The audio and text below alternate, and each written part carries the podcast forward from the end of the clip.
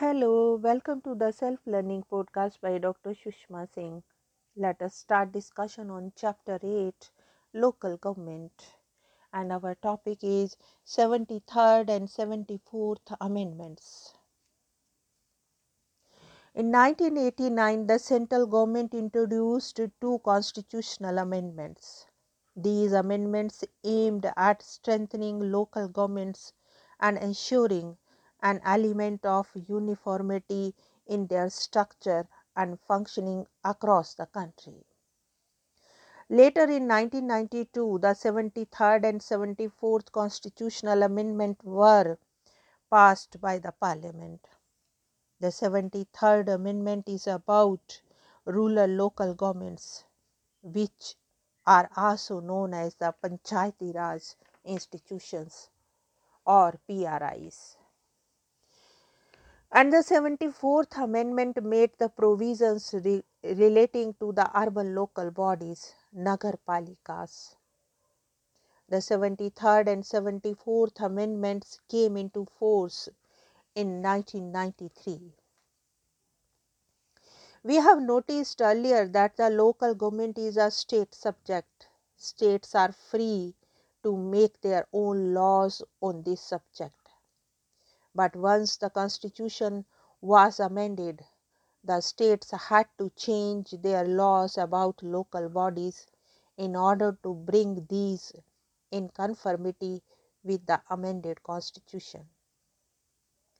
They were given one year's time for making necessary changes in their respective state laws in the light of these amendments. Now let us discuss 73rd amendment. Let us now examine the changes brought about by the 73rd amendment in Panchayati Raj institutions. The first one is three tier structure. All states now have a uniform three tier Panchayati Raj structure. At the base is the Gram Panchayat. A Gram Panchayat covers a village or group of villages. The intermediary level is a mandal, also referred to as block or taluka. These bodies are called mandals or taluka panchayats.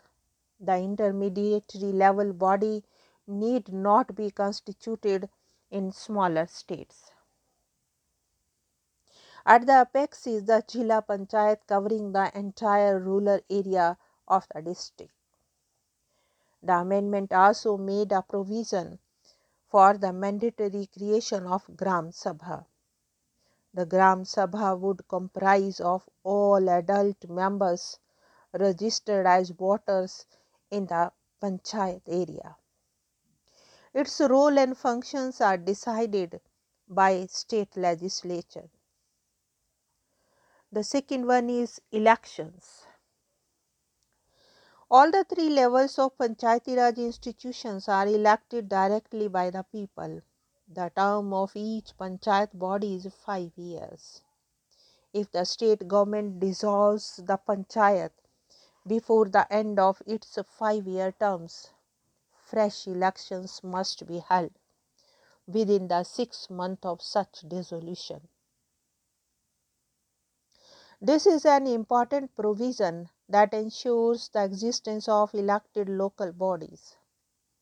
Before the 73rd Amendment, in many states, there used to be indirect elections to the district bodies, and there was no provision for immediate election after dissolution. The next one is reservations. One third of the position in all panchayat institutions are reserved for women. Reservations for scheduled caste and scheduled tribes are also provided for at all the three levels in proportion to their population. If the states find it necessary, they can also provide for reservations for the backward castes, OBCs. It is important to note that these reservations apply not merely to ordinary members in panchayats but also to the positions of chairpersons or adhyakshas at all the three levels. For the reservation of one third of the seats for women is not merely in general category of seats, but also within the seats reserved for scheduled caste, scheduled tribe, and backward castes. This means that a seat may be reserved simultaneously for a woman candidate and one belonging to the scheduled caste or scheduled tribes. Thus, a sarpanch would have to be a Dalit woman or an Adivasi woman. The next one is the transfer of subjects. 29 subjects which were earlier in the state list of subjects are identified and listed in the 11th schedule of the constitution. These subjects are to be transferred to the Panchayati Raj institutions. These subjects were mostly linked to development and welfare functions at the local level. The actual transfer of these functions depends upon the state legislature. Each state decides how many of these 29 subjects would be transferred to the local bodies. The provisions of the 73rd Amendment were not made applicable to the areas inhabited by the Adivasi populations in many states of India. In 1996, a separate act was passed extending the provisions of the panchayat system to these areas. Many Adivasi communities have their traditional customs of managing common resources such as forest and small water reservoirs, etc. Therefore, the new act protected the rights of these communities to manage their resources in ways acceptable to them. For this purpose, more powers were given to Gram Sabhas of these areas, and elected village panchayats have to get the consent of the Gram Sabha in many respects. The idea behind this act is that local traditions of self government should be protected while introducing modern elected bodies. This is only consistent with the spirit of diversity and decentralization. The next is state election commissioners. The state government is required to appoint a state election commissioner who would be responsible for conducting elections to the Panchayati Raj institutions.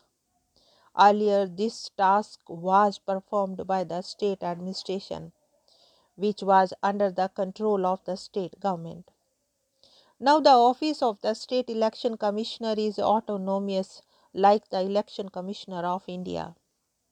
However, the State Election Commissioner is an independent officer and is not linked to, nor is this office under the control of the Election Commission of India. The next one is State Finance Commission. The state government is also required to appoint a state finance commission once in five years. This commission would examine the financial position of local governments in the states. It would also review the distribution of revenues between the state and the local government on the one hand and between rural and urban local government on the other. This innovation ensures that allocation of funds to the rural local will not be a political matter. The next one is 74th Amendment. As we mentioned earlier, the 74th Amendment dealt with the urban local bodies or Nagar Nagarpalikas. What is an urban area? It is very easy to identify a big city like Mumbai or Kolkata.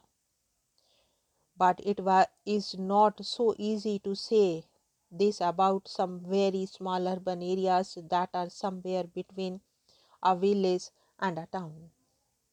The Census of India defines an urban area as having a maximum minimum population of 5000 at least 75% of male working population engaged in non-agricultural occupations and a density of population of at least 400 person per square kilometer.